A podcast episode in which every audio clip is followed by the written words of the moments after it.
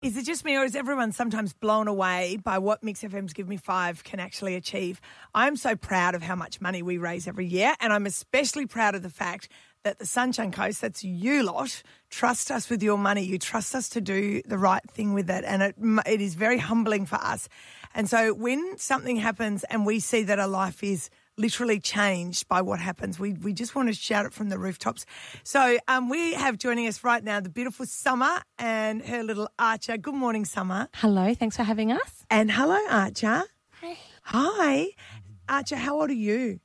Four. You're four, aren't you? Now, Summer used to work here at Mix FM for a very long time, and you were involved in fundraising for Mix FM's Give Me Five, like all the stuff here.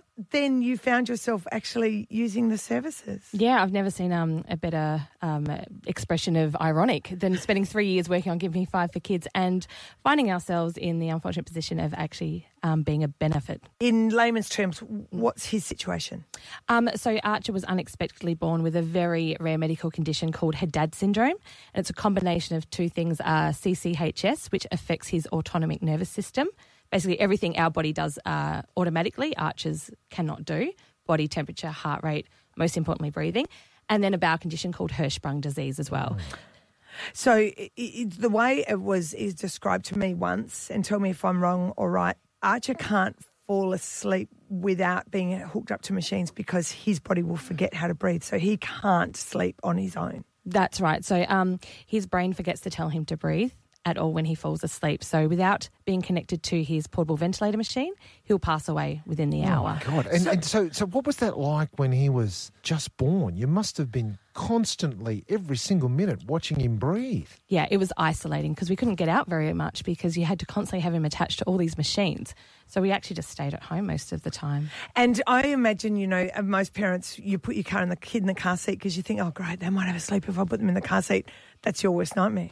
Oh. Archer falling asleep when you're just on a, on a busy road driving somewhere. Yeah, there's no such thing as I just got to pop to the shop because I'd have to arrange for support workers trained by the hospital to come with me and arrange a day for them to sit in the car so that I could drive anywhere. You then had to stay in Brisbane. You weren't allowed to leave Brisbane. Yes, so um, getting the news of Archer's condition was bad enough, but you kind of go, okay, well, I've got the support of family and friends. We'll get through this. It'll be okay. And then we were given another blow of, you can't go home. There just isn't the supports in place at the Sunshine Coast at the moment to support someone of Archer's condition. And that's where Give Me Five has kicked in for you.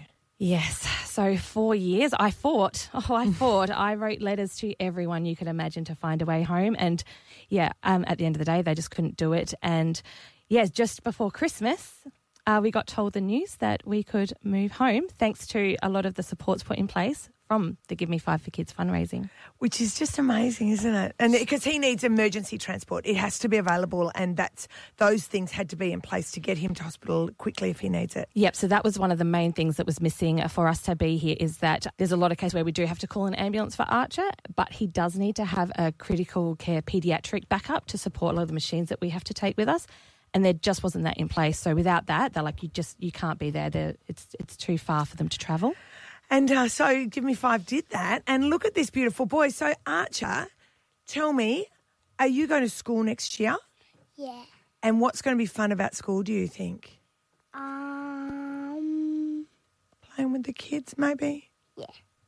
What did you bring in to show us today? What did you have with you? Two bear. He's got so much energy. He's he's so curious and so wonderful.